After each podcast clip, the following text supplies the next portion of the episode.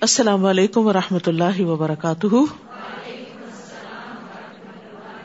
کیا حال ہے آپ کا؟ الحمد للہ پچھلے پارے کے ہائی لائٹس قرآن مجید وہ راستہ دکھاتا ہے جو سب سے زیادہ سیدھا ہے۔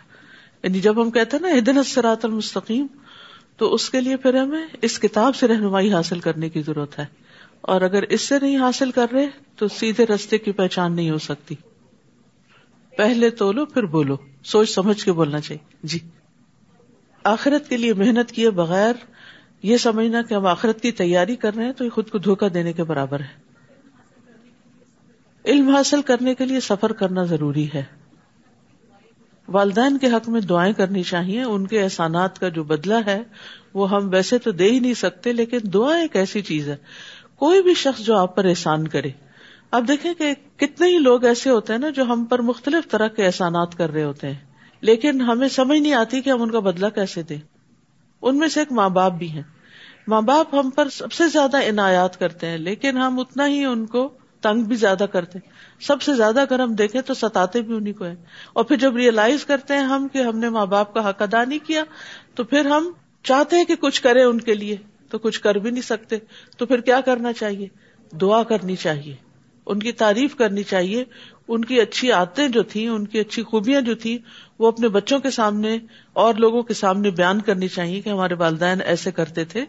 اور اس کے علاوہ یہ کہ ان کے لیے دعا کریں، تاکہ کچھ نہ کچھ تو ان کے احسان کا بدلہ ہم دیں۔ دے نہیں سکتے، لیکن پھر بھی اللہ راضی ہو جائے گا ان شاء اللہ اگر والدین کے حق میں کوئی کمی کو تائی ہو گئی ہے، تو وہ بھی ان شاء اللہ معاف ہو جائے گی۔